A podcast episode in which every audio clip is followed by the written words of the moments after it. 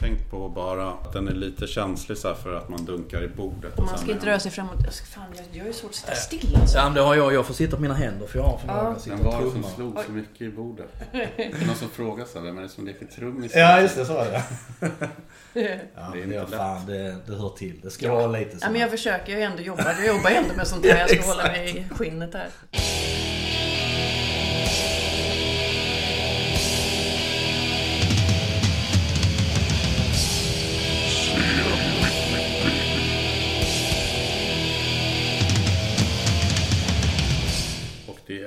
Då årets första avsnitt av Sceniklypodden. Och eh, vem passar bättre som gäst då än Ika Johannesson? Tack. Trevligt att få vara här i- hemma hos dig och spela in. Mm, I mitt kök. Ja, verkligen. Snygga böcker på bordet. Ja, på bordet kan man ju säga redan nu ligger den nya engelska utgåvan av Blod eller död, Blood Fire Death, som efter mycket blod, svett och tårar har kommit ut sju år efter den svenska upplagan. Som jag är så fruktansvärt glad för att den nu finns på engelska. Ja. Alltså det känns nästan som att det... Eller hela förra året blev bra för att det hände. För att alla är nästan... Det är ju många som har haft ett ganska kast för 2018. Många säger att det är skönt att vara med det här skitåret. Jag har det också ganska tråkigt 2018. Men, men att den har kommit ut, alltså jag är så otroligt stolt och glad över det. Det är som att nu behöver jag inte göra någonting mer i livet, yrkesmässigt. Ja men faktiskt. Nu skrattar ni lite och ler lite överseende här men, men, jag, men det är faktiskt så. Ja. Men jag kan förklara varför sen. Men det måste Ja. kännas bra att känna så. När man, för annars kan det vara så när man har gett ut någonting som man har jobbat med länge. Att man är så här lite, man har svårt att själv se på det nyktert. Liksom. Absolut, men, men det är ju för att eh, själva boken kom för så länge sedan. För den kunde jag inte öppna på flera år. Och det är en av anledningarna till att det har tagit så lång tid att få ut den på andra ställen. För att jag orkade inte jobba med den. Jag ville inte se den. För att, men dels dels så, så jobbade vi så otroligt hårt med den så att man var helt slut rent mentalt. Sen var det så mycket tjafs med, med vissa i boken som var sura över olika citat och sånt. Och, men jag bara kände jag orkar inte ta i detta mer.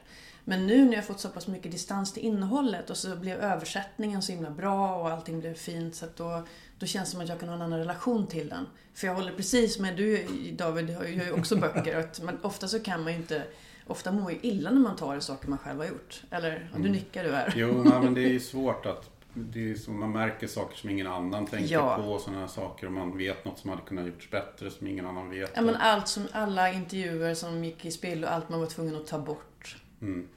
Alltså, jag hade, det, hade jag hade kunnat ge ut en sån otroligt eh, bra osensurerad version av Blod eller död.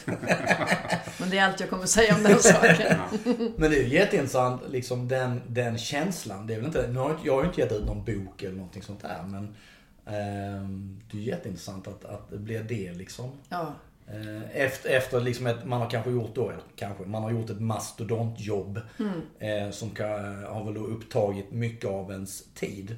Men att det blir en sån känsla av det. det är, Ja, men det är jättekonstigt. De första gångerna det, när det hände så... Ja, men det började med att jag, jag började få svårt att kolla på mina egna saker i tryck när jag jobbade på DN. Ehm, För när man jobbar på dagstidning, detta var sent 90-tal, när man börjar på dag, när jag jobbar på dagstidning så är det ibland man inte sätter egna bildtexter eller rubriker. Och ibland kunde de också ändra ingresser och sånt. Och ibland kunde det bli så att det lades in fel. Ja, men för att folk är stressade, redigerarna är stressade. Så att det var flera gånger som det lades in faktafel. Okej. Av rent misstag. Men det gjorde att jag blev väldigt paranoid kring att kolla saker i text, i tryck för att jag är så himla, fortfarande till idag så himla säker på att fan det kommer vara något fel någonstans och så kommer jag få skit för det. Ungefär så. För att det, är som jag, det var något fel som lades in i någon text. Jag skrev någon artikelserie typ 99 om MP3-revolutionen. som, som var väldigt fräsch då. Och det var lite så här, nästan cutting edge att skriva om den. Men då hade det kommit något fel i någon benämning och jag hade på riktigt 100 mejl från sura teknikgubbar. Ja, fan. Ja, som bara, ny tjej ska inte skriva om det här. Ja, men lite sånt. Så att det är sådana saker som har gjort att jag har blivit ännu mer rädd för det. Men det, det måste ju ha kommit det måste ju dessutom komma mycket mer nu med, om man tänker sociala medier, den här liksom Alltså ens instant på det. response Ja. på allting. Eh, att, att, att det händer grejer jämfört med kanske hur det var på 70-80-talet. Gud, ja. eh, då det inte fanns den direktkommunikationen. Mm. Och, att, och att nu är alla kritiker till höger och vänster. Alla kan bättre och alla vet Men bättre. det påverkar ju och, all journalistik och hela, all samhällsdebatt, kulturdebatten inte Mm. minst. Och det är, är det något vi kommer komma ihåg av det här decenniet så är det ju när allmänheten fick, ta, ja. Fick, fick styra allt. Ja. Och det är nog fan mer på ont än på gott. Ja, absolut. Det är, jag, men jag ska bara ta ett eget jävla exempel som säkert har nämnt det i podden innan. Men jag intervjuade liksom basisten i Blackstone Cherry med ett litet band så här, Och så pratade, det var strax efter att Lemmy hade dött och så här, Och så tog upp det där, han hade några minnen och det. Så var ah, så det, jo men vi turnerade med dem i Tyskland och bla, det var jättekul. Så här. Och, och eh, han var fantastiskt trevligt. Och varje kväll så, så bjöd de på Jack and Coke. Och dessutom förklarar han så att, och jag menar liksom inte Coca-Cola utan Jack and Coke. Bara, ah, ja, men liksom alla visste hur Lemmy levde så det var inget mer med det. Och ehm, ehm, jag transkriberade och la ut denna på, på ehm, Rocksverige, den sidan jag jobbar med. Och eh, jag lägger ut alla intervjuer på engelska. Och sen så kom den på Blabbermouth. Och sen fick jag Oh, ett no. mail från Boyboy på Blabbermouth. Om att du, eh, Motörheads officiella Facebook-sida har plockat upp det här och liksom är nu skitförbannad på Blackstone Cherry. Eh, och dig typ eh, indirekt för den här intervjun. Och jag bara, vad fan, fick in och läsa och, och det var då också här, oh liksom, eh, de skulle aldrig liksom erbjuda eh, coke och såna här grejer och bla bla bla. Och, och, ehm, och sen senare så gick, eh, något dygn senare gick Blackstone Cherry ut och gjorde då någon form av eh, pudel och skrev att eh, de människorna som, som då jobbade och erbjöd oss detta, de jobbar inte i Motörheads organisation längre. Massa sådär. ja, ja. Och jag vet att det hade förekommit liksom bandmöten och, och massa sådana grejer. Mm. Och det gjorde att jag blev, i och med att jag då lägger ut alla intervjuer där på, på engelska. Det var en sån grej som gjorde mig att jag blev, och har varit nojig sen dess. Ja. Och det är liksom, det är en skitgrej det hela liksom som så liksom. Men det blev väldigt mycket så att jag, man är jättenervös för man skriver och så ibland får man ju så här fantastiska citat. Mm. Från någon. Där man tänker liksom sådär att, eh, fan ska jag ska lägga ut detta eller finns det någon risk att det faller tillbaka på mig och så liksom. Ja, men samtidigt, Blackstone Cherry, men det, det är inte ett oetablerat band. Nej. Det är vuxna människor. Ja, ja, absolut. Du är en vuxen människa. Ja. Om de inte förstår att när man har en bandspelare eller när man sitter i en intervju, att man då inte ska säga saker man inte kan stå för. Jag har bara så svårt att respektera det. För att det, det är samma med, med grejer i Blod eller död också. Bara, det där, det där får du inte skriva. Ja men jag sitter ju med dig Ja. med en, en, en bandspelare på bordet. Ja. Av en anledning. Av en Ja. anledning. Ja, Men det här är en organiserad, det är en organiserad situation. Vi vet båda varför vi är här. Mm. Okej om man är ute på turné med ett band och man plockar upp det. För jag är alltid väldigt schysst med att kolla citat. Mm. Liksom alla citat är alltid kollade i allt, allt jag gör. Ehm, och, och jag menar, fine om det är något någon har slängt ur sig och inte tänkt på det. Men när man sitter ner med varsin kaffe och en bandspelare. Då känner jag lite, ja men fuck off. Liksom, vi är inte barn. Nej. Och det är, ja. Så att jag, jag, jag tycker intervjun, jag har också satt med det i texten. om det är någon tröst. Jo men just det att man, jag tänkte inte mycket mer på det då utan jag tänkte bara, det var en bra grej. Kul Men grej. klart! Och plus 0% överraskande. Ja, exakt. Alltså, Dessutom det. ja. Åh herregud. Men ibland måste man också göra någon avvägning själv också. Som, Jo, jo, oh ja. som när jag skrev boken om Noise, eh, då han sin tid, så var det ju många, dels eftersom det handlade om personer som hade dött, så var det då väldigt många som hade helt olika versioner och eh, ska man säga, helt olika uppfattningar om personer och, så där, och, och tyckte då att de hade lite rätt att Ja. tala om vad andra skulle säga och sånt där. Men någonstans måste man ju hålla det till att det du säger kan jag liksom kanske ändra eller prata om. En, Du kan inte komma och säga vad den här personen ska säga. Liksom, och sånt. Men det är svårt. Nej men det är ju supersvårt. Särskilt när det finns två läge. helt olika, ja, speciellt i ett sånt läge när det också kanske säkert är folk som inte vill eller inte kanske minns exakt hur det gick till. För det är ju länge sedan de dog nu. Alltså Hasse och Freddy då som jag gissar att du pratar om. Ja. Ska vi inte bara prata om noise i den här podden? alltså jag kan prata om noise i en timme om du vill. Utan problem. Det är där, när vi spelar in poddar kommer vi ofta på så här, Robban i Hellacopters, han vill ju göra en Iron Maiden-podd. Ja, just det. Ja. Jo, men Så att why vi, har, vi, vi lägger det i liksom framtids... Ja, men gör det. Absolut. Gör det. det hade varit skitkul. Ja visst, jag kan, ge en, jag kan ge en lista på saker jag kan prata om. Men om vi ska prata om dig nu då, idag. idag. Ja. har jag inte heller några problem med. Nej men det, kan, det går. Hur, hur eh, började ditt hårdrocks-jag liksom? Em, jag skulle säga att det började med en kombination av min pappa och min granne Martin. Um, jag är uppvuxen i ett um, typ kedjehusområde i en förort till Göteborg som heter Askim. Som är känd för att vara så här, övre medelklass. Men just då var den, det är en stor förort som har många, som, som Bromma i Stockholm ungefär. Som har många olika områden i sig. Ja. De har det superflashiga Hovås. Där jag gick i Hovåsskolan. Det var en fruktansvärd upplevelse, det kan vi också göra på dem. Men, nej men och eh, där, där jag bodde var det då, på den tiden, idag tror jag det är annorlunda, att det är lite mer flash. Men då var det så här, ganska vanligt medelklassområde. Jag är uppvuxen med mamma och pappa och lilla syster som är ett år yngre. Och min granne var ett år äldre än vad jag är. Jag är född 74, han var född 73. Han introducerade mig för Kiss när jag var åtta, sju, åtta år någonting. Ehm, Alltid Kiss. Ja, men det är alltid Kiss. Ja, men det är klart. Fascinerande. det är ju det. Ja. Och sen har jag lyxen av att ha en skivsamlarpappa. Som har spelat själv. Eh, Men som lämnade den världen och blev managementkonsult. Och blev mycket mer corporate. Management by fear. Ja men typ.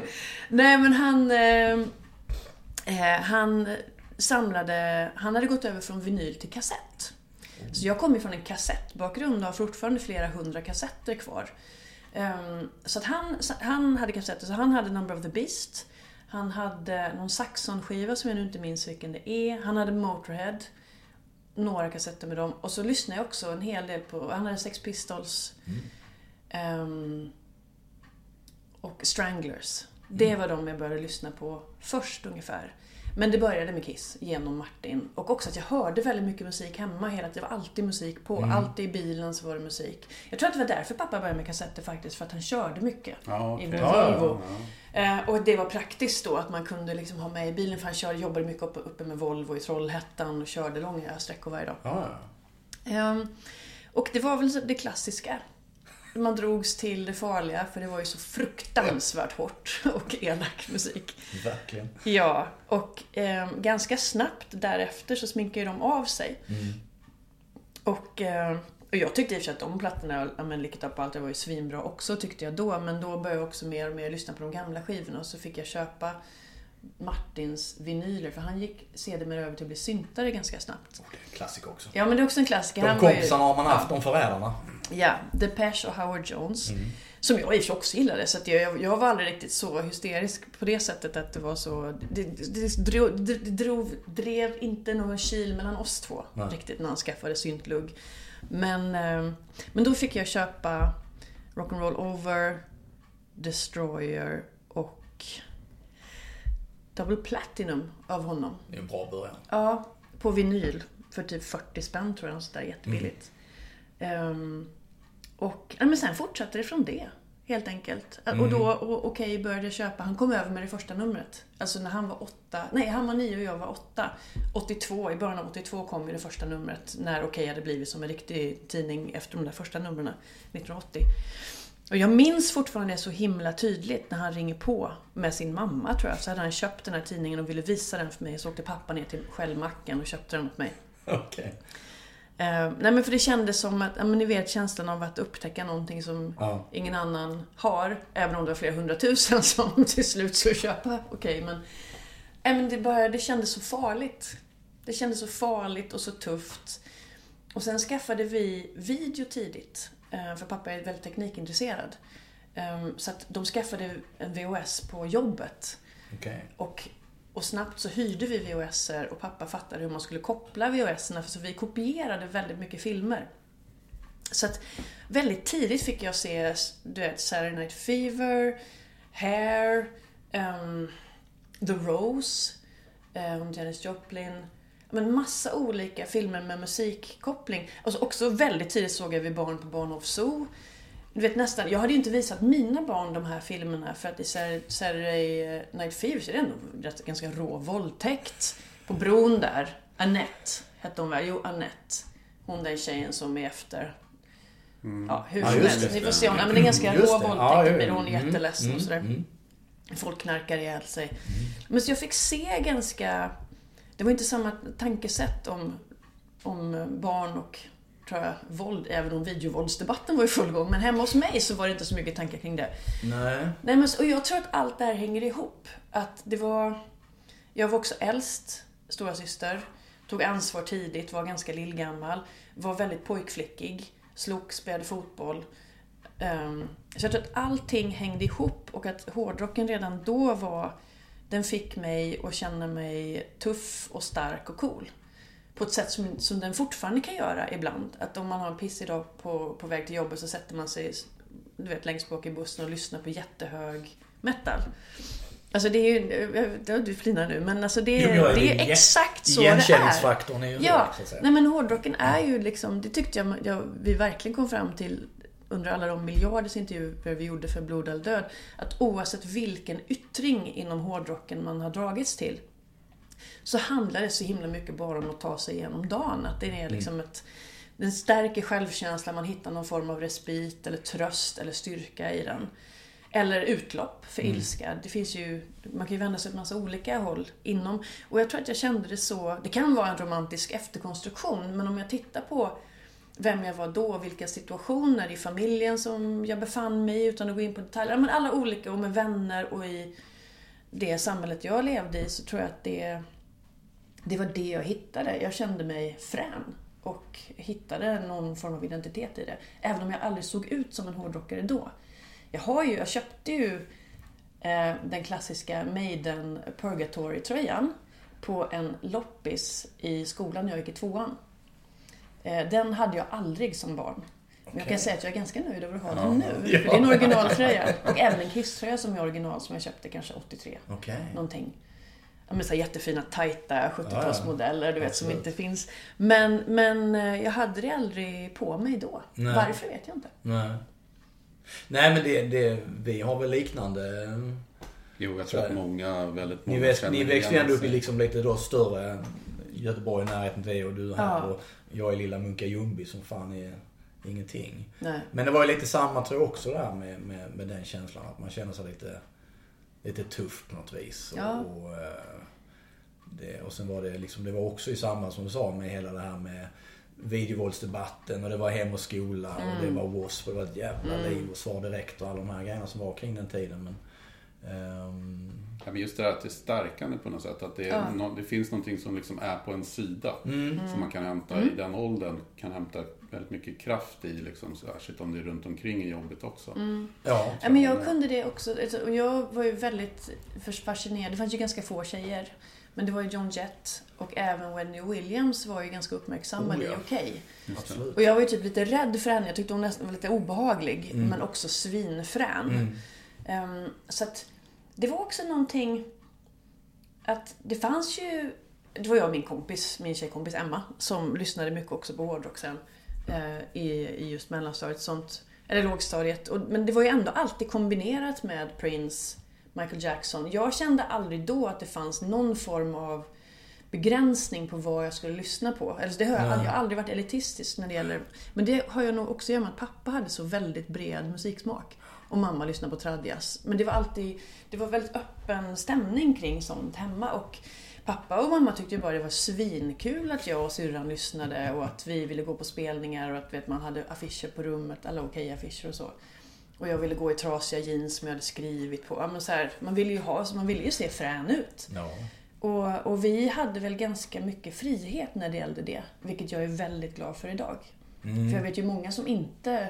Alltså mamma och pappa har alltid förstått kulturintresset. Mm. Hel, och, och, alltid supportat det. Vilket jag ändå insett i vuxen ålder att det, var, det, är, det är mindre vanligt än motsatsen. Så kan det ju vara. Mm. Det, men det är sant, jag känner igen jättemycket det. det mm. Men mina föräldrar var mer liksom, de lyssnade på Beatles och Peggy mm. Lee och Beach Boys och sådana grejer. Så att Eh, men de var väl helt okej med att jag lyssnade på W.A.S.P. och ställde aldrig några frågor. Så de, mm. Man frågar mamma ibland, så vi pratar om, liksom, om vissa texter och så hon undrade vad man lyssnar på egentligen. Men, mm. Men, eh, men jag hade nog mer där att det var liksom ganska så här, där, när jag växte upp att man var liksom hårdrockare eller så var man syntare. Och, men ni är ju eh, no, ni är tre år äldre och det är väldigt mycket ja, på den tiden. Ja, jo det kan ju vara det absolut. Och det var lite så att man hade kompisar som, som du nämnde, din. Martin där som mm än var att eh, jag hade också en kompis som från en dag till en annan helt plötsligt blev syntare och skulle börja lyssna på Nitz och Reb och Front 242. Och bara liksom, äh, och liksom, och bara liksom började snacka skit om all hårdrock som innan hade varit jätte liksom eh, ja, men det, är ju, det, där, det funkar ju aldrig. Nej men det var också, känner sen också att det var en sån här identitetssökande ja. och samtidigt också någon, sån här, någon form av osäkerhet. Mm. Att det var att, att hänga på det där. Men, mm. eh, Sen är det väl också att vissa trampar ner i det djupare direkt på något sätt och känner mm. att det här kommer, mm. kommer nog att vara min grej. Mm. Ja. Medan andra kanske bara följde polarna och så här, köpte någon skiva och så ja. det, var inte, det satt inte lika hårt. Liksom. Nej, mm. nej. Nej men visst, visst är det så. Och sen så bara fortsatte det från, från det. Men sen så flyttade vi, familjen flyttade till Singapore för att pappa jobbade där. 1985. Och Singapore var ju då ett så piratkopia-paradis. Och var ju känt för det. Vilket innebär att man plötsligt kunde köpa kassetter för fem svenska kronor. eh, och Singapore var så himla, det är väldigt säkert även idag för det är så hårda straff. Mm. Men då så fick jag lov att åka in till stan som 11-12-åring själv med bussen. Och då åkte man in till olika kassett... Så jag har ju otroligt mycket piratkassetter från den tiden. Så då köpte jag jättemycket musik. Så det var inte, det var inget, liksom, det var inte straffbart alls att sälja piratkopior? Det var det säkert, det men, det, men det var någon... Alltså jag vet inte exakt vad det var. Men alltså vad det var som gällde. För det fanns ju även riktiga kassetter. De kostade 12 singdollar. Och de andra kostade 3 singdollar. Um, eller om det var två. Jag tror att singdollarna stod i tre då. Och då 12, alltså då nästan 40 spänn för en kassett. Man bara, aldrig livet är helt sinnessjukt dyrt. man hade jättelite pengar. Ja. Liksom. Jag tror vi hade 10 singdollar i månaden och sånt där. Um, nej men jag vet inte om det, jo men ibland, alltså, de lyfte ju upp det från under the counter. Det gjorde de. Ja, det var okay. ju säkert någon form men det var väl antagligen inte så superhårda straff. Nej. Nej, men det Jämfört med den... tuggummi och skräp och sånt. Det är väl inte den bilden av vatt till liksom med många, kanske då just eh, asiatiska länder där omkring att, att, eh, att eh, staten kanske såg lite mellan fingrarna. I och med ja, att det var, det var en ganska, det har varit likadant med Kina liknande. Det har ju varit en, eller är ju många gånger en enorm industri den här Ja, och enorm eh, också... Kläder och allting vad det gäller så att säga. Ja, men klockor också. Ja. Alltid när pappa hade varit där och jobbat eh, så kom man hem med olika Rolex-kopior och solglasögon-kopior. Det tyckte man ju var svinkul. Ja, ja. Sånt fanns ju inte i Sverige då. Liksom. För Sverige var ju så otroligt stängt på ja. den tiden. Oh ja. Nej men så det är väl klart att, att, att um, också med tanke på att det var ju en selling point för folk att åka till Singapore. Mm. Att köpa piratkopior. Så att jag kan tänka mig också att de kanske hade Säkert. någon form av överseende Säkert. med det. Säkert. Och då, vi bodde i Singapore mellan 85 och 88 och då lärde jag ju känna fler och fler alltså, som lyssnade på, mm. på hårdrock där. Mm. För jag gick i en amerikansk skola. Och eh, ja, så att, men sen det är liksom bara fortsatt. Mitt i Sunset Strip-perioden då. Många ja. Poison-kassetter. Många Poison-kassetter, ja. ja. Och nu skojar jag inte faktiskt alls. Alla bara, du är säkert ironisk. Nej. Oh no. Mm. Ja, det, det kommer jag ihåg att man märkte från den tiden. För att som jag uppfattade runt mig så var ju hårdrocken jättestor där 84-85 i Sverige. Mm. Men sen dog det ut lite eller blev mindre. Medan det då blev väldigt stort i USA. Mm. Med Aerosmith och mm och de banden. Och man märkte att folk som hade åkt över som så här utbytesstudenter, de hade varit på fester där bara spelades hårdrock och ja. sånt där. Mm. Och alla spelade hårdrock, även tjejer och liksom så, medan det nästan var liksom ute, eller vad man ska säga, i mm. där man själv befann sig. Ja. Men vad var det som är så? För jag var ju borta de åren. Mm. Vad var det mellan, ja men säg mellan 86 och 88? Om man ser det kommersiella hårdrocken om det är lite, vad hände då skulle ni säga? Det kom in mycket annat så här, som Beastie Boys och Run DMC och sådana mm. där grejer som liksom tog över lite. Ja, och sen var det ju mycket det, det jag minns från den tiden också var ju att det var någon, också en popexplosion och, och liksom en, en Alltså det var ju sån här snäll syntexplosion med, med Alphaville och Howard mm. Jones och, mm. och, och sen var det liksom, det var massa Laura Branigan och, och massa såna här grejer som också fick enormt genomslag i i både tidningar och på radio och liksom det var trackslistor hit och dit. Och Okej, jag hade också börjat bli mycket mer av en ungdoms... Alltså den Absolut. började bli mycket mer tramsig då mot slutet av visst, 80-talet. visst, visst, Eller nästan mot mitten av 80-talet. Oh, ja. För 83, 80, alltså jag sålde av, eller jag bytte bort. ehm, jag hade ju alla årgångar från 82 till 90 för jag, fick, jag prenumererade ner till Singapore. Oj jäklar. Ja, men för att det var som att då kom den bara en gång i månaden. Mm. Men sen kom den ju varannan eh, vecka. Mm. Nej, men det var det som jag liksom krävde. Och, och mamma och pappa ville också att vi skulle ha någon form av kontakt med. Vi hade också G. Vi hade Göteborgs, Göteborgs-Posten ner till Singapore. Det kom så här fem nummer i taget. Nej, men för, för ett sätt att hålla koll på Ja. samhället hemma. Ja. Ehm, nej men för att jag menar, vi bodde ju där när Palme sköts till Just det. exempel. Och då var det ju nog jävligt viktigt för mamma och pappa att läsa. Mm. Jag märkte när jag rensade lådor i- i mammas och pappas garage. Jag har ju föräldrar som inte slänger, min mamma har aldrig slängt någonting från våra barndomar. Så att, men jag hittade att jag hade sparat GP från 86 från Singapore om Okej. Palmes mord. Ja. Ja, men som, för, för, idag kan man ju få reda få tag på vad andra tidningar skriver. Men Ja, vi var ju, man var ju så isolerad där då så att, så att det var ett sätt att hålla kontakten. För att, för att prata i telefon kostar ju så här 30, och 30 Exakt. spänn i minuten. Exakt. Så det gjorde man ju inte. Nej. Ehm, Men, eh, nej men jag har lite känt att hela mitt okej-samlande eller den perioden som jag kände var som en gyllene tid i mitt liv har lite besudlats av den enorma nostalgin kring okej. Ehm, Anders Tengner, Sivert Öholm. ehm, in, inget ont om Mattias och Melker som har gjort de här grejerna. Mattias är ju en jättegammal kompis. Det är ju mitt Ja. gamla dödsmetallgäng som Mattias Lindblad är med i. Men det har liksom, på något vis för mig så har magin från Okej Mm. försvunnit. Ehm, så att jag la ut på Facebook, bara, men vem, vill, vem är intresserad av Okej? Hampus Klang i Bullet. Jag vill ha det Okej! Och sen när jag satt och rensade ut så kunde jag inte släppa, jag behöll hela 82 och hela 83. Ja. För då var det fortfarande jättebra. Men redan 85, slutet 84-85 så började den ju balla ur i form av att vara för mycket pop. Att vara för mycket, ja men överhuvudtaget bara trams. Sen kom det någon konstig tecknad figur som också var med i den. Ja. Just det, det var det Nej men, så, nej, men så Ja. jag tror också att även Okej som ju ändå var det, det, det absoluta husorganet för Ja. hårdrock i Sverige hade ju slutat skriva om det. Och de hade ju sån extrem makt Oh ja. då. Apropå tillbaka till det här ja. att hårdrocken försvann Jo. ner. Mm. Nej men det blir ju alltid så här i efterhand att saker och ting får något så här romantiskt skimmer över sig. Mm. Och, och jag, jag känner ofta så här med, med viss musik, kanske just från 80-talet för det var då man, man liksom, det var då man började lyssna på musik och så här. Att annan musik, popmusik och så här att jag slåss ständigt med den där att, att tycker jag att den här låten är bra på riktigt? Eller är det bara för att, att, att det är nostalgi över det? För jag minns någon klassfest eller något, något klassdisco eller någonting sånt där och det väcker någon känsla i mig liksom. Eller tycker jag verkligen att Forever Young med Alphaville, är den liksom, är den så jättebra? Det var en annan låt vi pratade om i, i en tidigare podd ju, som du eh, hade som exempel. Tarzan Boy. Ja, ja, eh, exakt. Baltimore. ja, jo. Ja, för den får inte upp i huvudet. På. Nynna. Oh, Jaha, den! Hette den Tarzan Boy? Ja, Det är Baltimore hette den. Ja. Men en annan intressant sak om 80-talet som man inte får glömma. Det är att Sverige i början på 80-talet och i slutet på 80-talet är ju två helt olika Oh ja, länder. oh ja. Det hände ju så otroligt mycket med Sveriges öppenhet mot omvärlden Mm. Ja, under visst. 80-talet. Och det påverkar ju också hur man såg på underhållning, hur man såg på musik. Alltså om man tittar bara på, på underhållnings-TV i början av det decenniet och sen de underhållningsprogrammen som kom i mitten, Mm. men Rassel inte minst. Alltså det var ju banbaggen givetvis. Det var ju banbrytande på ett sätt som, som förändrade samhället i grunden. Oh ja. Alltså inte bara TV-programmen, men alltså hela...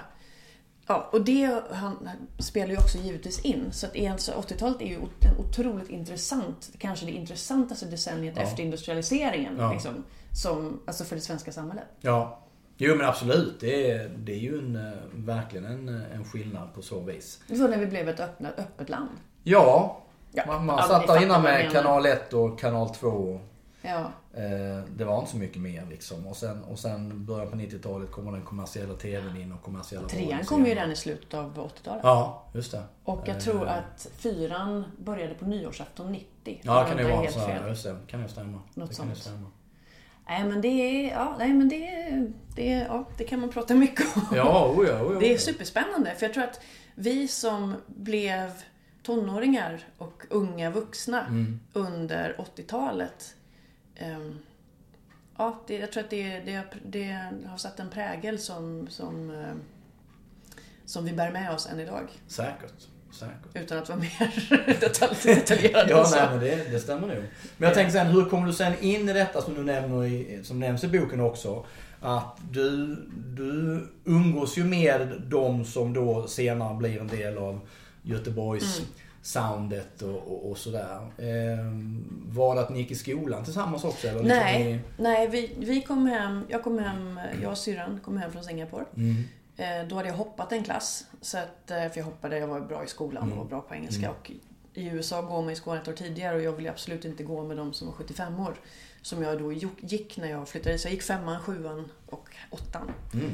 Ehm, och ehm, så när jag kom tillbaka då hamnade jag i Martins klass. Ah. Min granne Martins klass. Men, på- men då hade vi slutat prata med varandra. Okej. För att i, ton, i tonåren blir allting väldigt komplicerat. Verkligen.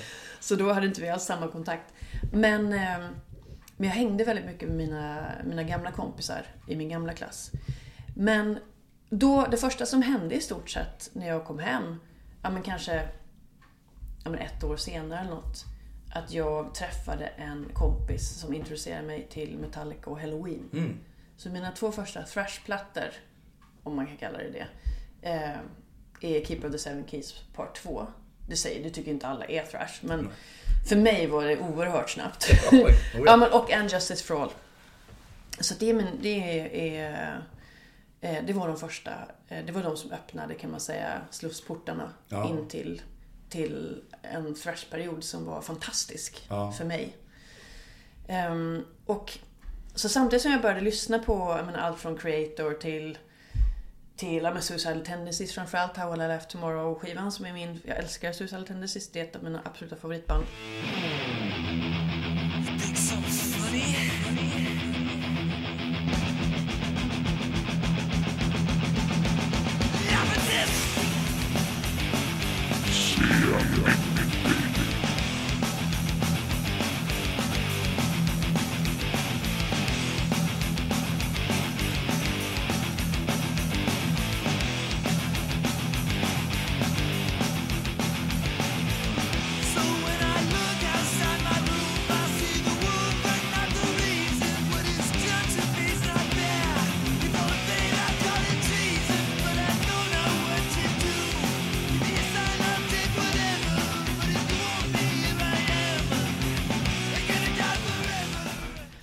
Nej men, det, det, det, var så, det var en sån otrolig upptäcktsperiod för mig.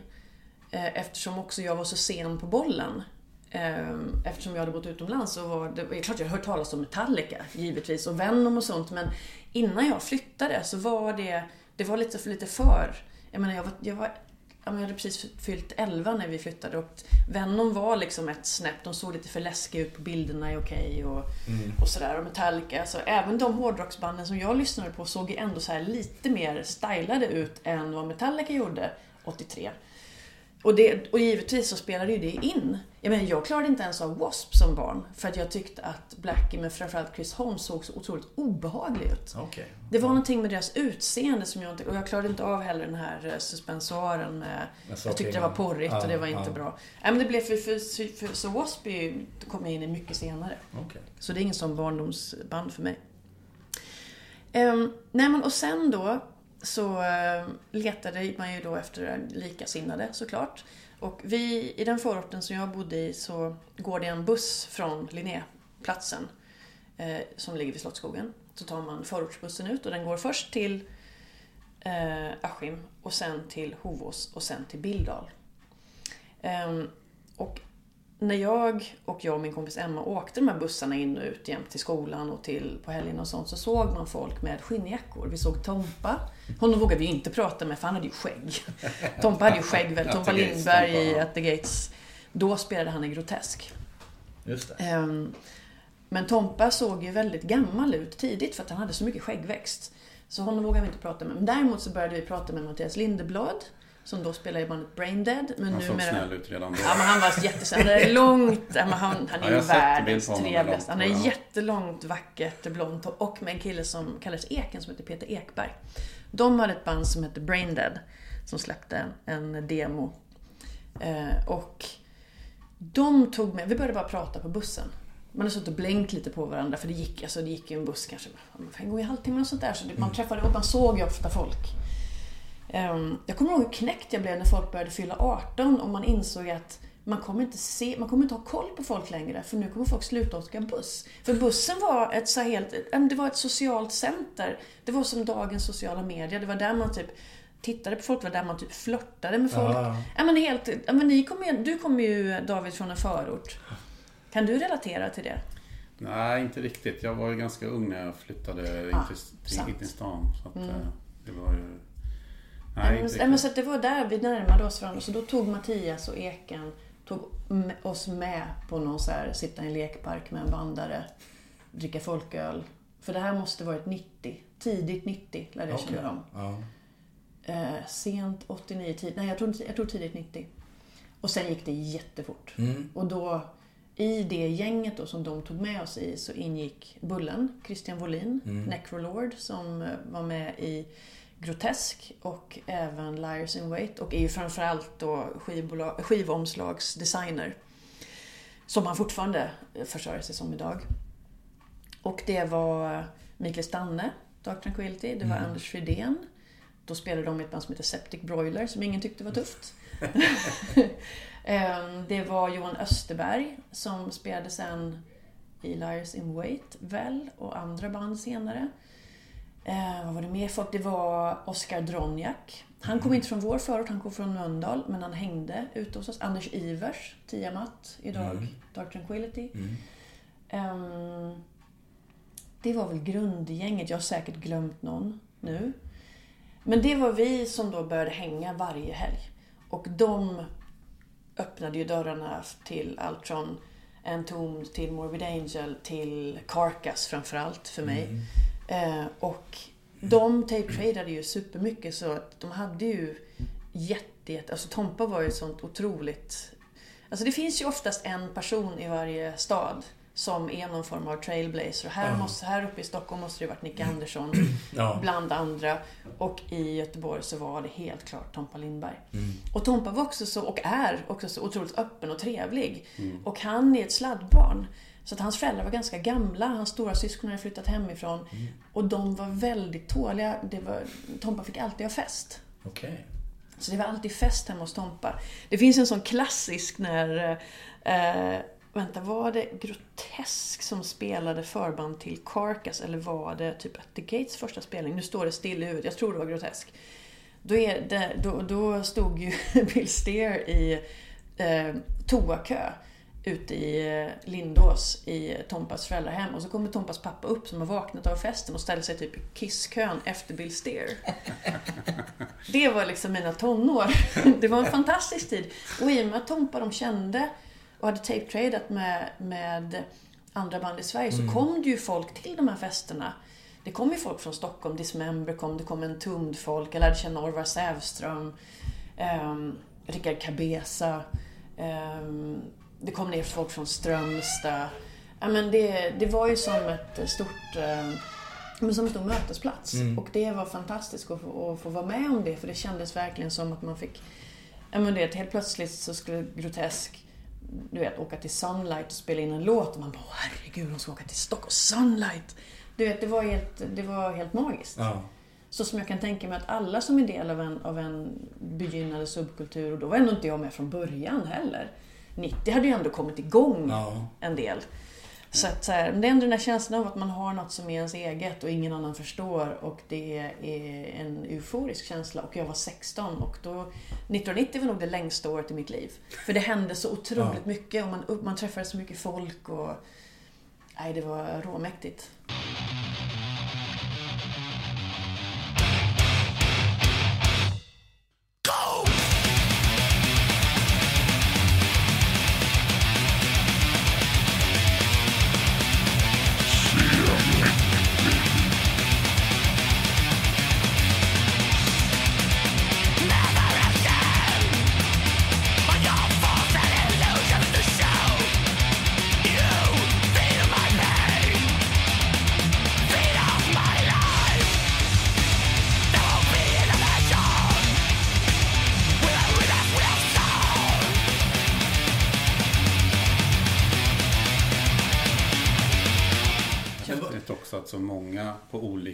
Och kreativa personer Ja. fanns i det här gänget. Och det är så några då målar omslag, de flesta är musiker. Du blev journalist, Ja. Mattias, Mattias Lindblad blev journalist. Så att du Ja, men nu, i, I efterhand så är det helt, helt eh, sanslöst hur så, hur så många ur vårt gäng, eller vårt liksom löst sammansatta lite stora krets, eh, blev, gjorde någonting av musiken. Ja. Jag såg den här dokumentären om the Gates. Mm. Den finns på Youtube tror jag i olika delar. om man se. Och där slås man ju också av det där att i och med att det finns några starka personer som kanske visar vägen lite grann Ja. som Tompa. Så får man känslan av att alla får på något sätt känslan av att ja, men jag kan också göra saker. Mm. Jag behöver inte bara sitta här och liksom göra som alla andra har gjort innan. Utan Mm. Få utlopp för sin kreativitet på olika sätt. Ja. Men vi hade också, det var, man åkte på spelningar på Valvet, man åkte på spelningar på olika fritidsgårdar. Det fanns ju liksom en hel scen. Om en väldigt, väldigt liten. Och... ehm, Men det var också med att Tompa, han åkte själv till Stockholm för att träffa då Stockholms motsvarande scen som var, precis som du sa, kretsade runt Dismember och en ton. Ja, grejen är sätt. att Tompas föräldrar, jag vet inte om det är en av dem eller båda, kom från Uppsala. Mm. Och jag tror att hans äldre syskon bodde i Uppsala. Så att han reste ofta upp. Och då var det väldigt lätt att åka till House of Kicks. Mm. Eller, eller ehm, nu håller jag på att säga Sound Pollution, men det menar jag inte Heavy Sound. Ja. Och, och att, att ändå var, han var ju så väldigt tidig i Göteborg och det är klart att han då direkt, Mm. ja, men att man drogs till varandra som, som magneter. Ja. Då kunde det- man ju i Stockholm, man kunde bara åka till T-centralen för det var ju Ja, en liten samlings... kartan. Kartan. Ja, exakt. just det. Där liksom vi satt och medlemmarna då från Unleashed och... eh, Vad fanns det för Nej, Alltså, eh, lilla subkulturer i ingenting. Lilla Munka-Ljung var ingenting. Och sen flyttat till Ängelholm som inte är så mycket mer heller, 87. Eh, Men då kanske du gjorde något som kanske inte du och jag gjorde.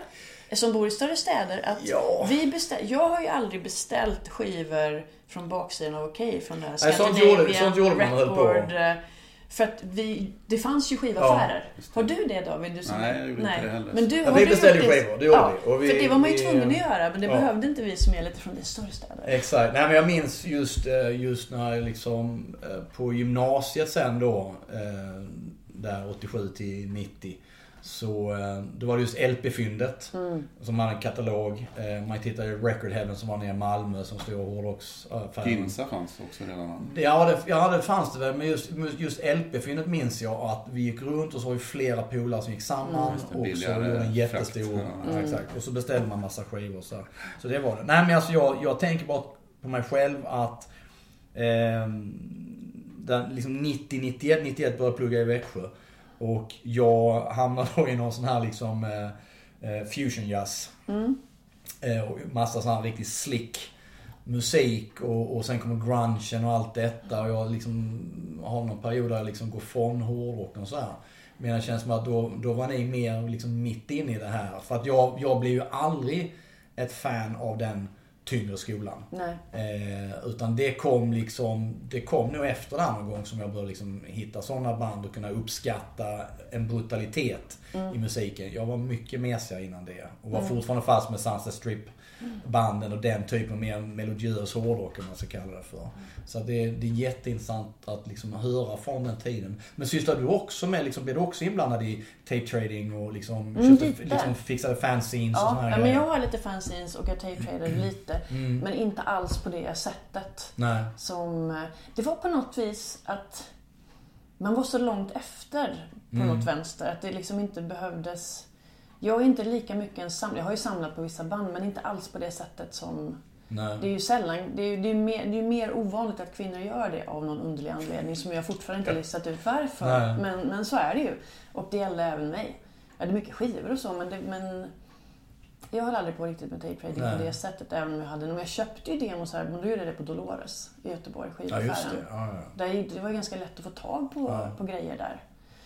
Men... ehm, Nej men jag minns det här också med, med tjejer. Alltså jag har inget minne av.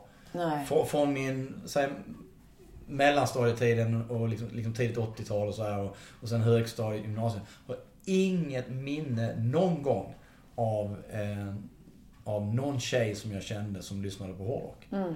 Ehm, Jag minns när jag släppade med en flickvän på White Lion. Det var ju så här supermässigt. Jag älskade White Lion. Alltså, jag är så med dig på det alltså. Nej men, Jo, men, det, jag det minns fanns... verkligen det. Det fanns, Mm. det var ju bara, vi var några stycken som, som lyssnade på hårdrock och sådär. Mm. Och eh, det, var, det var bara killar man såg som kanske då gick med någon, någon jeansjacka, någon patch Mm. på och sådana grejer. Men alltså tjejer där då, det existerade liksom inte som, som lyssnade eller som man liksom gick på konserter. Det var fasen bara killar. Mm. Nej men det var, så var det. Det, det, fanns, ett, det fanns en, en hel del tjejer i vår krets. Mm. Sådär. Men, men jag graderade ju givetvis dem då för hur, hur engagerade är de egentligen. True. Ja men, på det, här, ja, men det är ju någon form av fånigt true-tänk. Ja. För att man blev liksom lite... Men det var ju någonting, det var ju... Det, det är ju intressant för det, det... En av de viktigaste kapitlen för mig i Blod eller död-boken är ju det som har med kön att göra.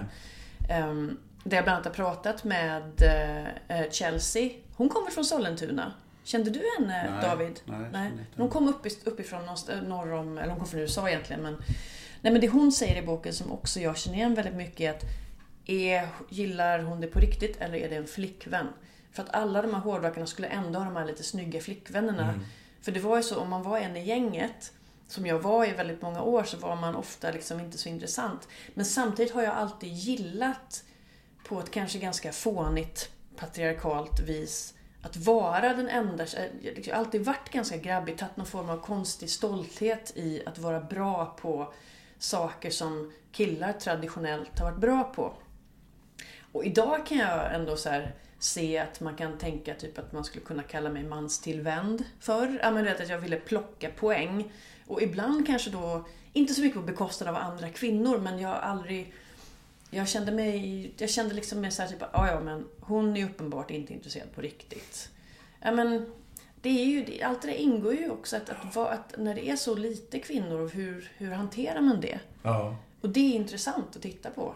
Eh, För det lockar inte alltid fram världens härligaste karaktärsdrag hos en själv. Nej. Nej men idag kan man säga när man går på konsert så, alltså då är det ju mer uppblandat. Ja, det är Även en om det- extrem skillnad. Ä- Även om det Äntligen. fortfarande är ganska liksom, tycker jag när man Ja. går på så här, det är ju fortfarande mest killar och män. Liksom, de är fortfarande över... Men det beror på vilka spelningar. Om du går på Sunset Strip, lite så här mer gubbiga spelningar. Så vet, men går man på hårdare musik ska jag säga att det är väldigt uppblandat. Ja, ja. Kanske också för att intresset, det allmänna intresset för black metal har varit så stort de Mm. senaste åren Mm. i Sverige. Eller, kanske senaste sju, åtta åren.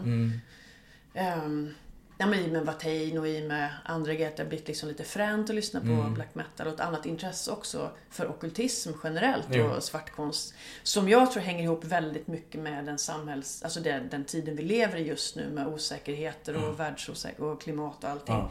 Det går ju... Intresset för ockultism kan kan ses ganska tydligt i hur det går upp och ner med hur det ser ut, hur världsläget är. Mm. Jag gjorde ett program, jag var redaktör för det här kulturprogrammet Kobra på SVT när det fanns i några säsonger. Och då gjorde vi ett program just om eh, kultur och, och ockultism i kulturen. Och det går att se ganska tydligt. Liksom. Men vad ska man vända sig till om man liksom inte kan lita på politiker? Man har inte så mycket framtidstro. Mm. Ja, men av olika skäl. Nej, men så jag tror att det har också nog lett till att fler människor har fått upp och kanske fler kvinnor har fått upp intresse för, för black metal just. För att det, det, det finns många anledningar till att uppmärksamma det just nu. Mm.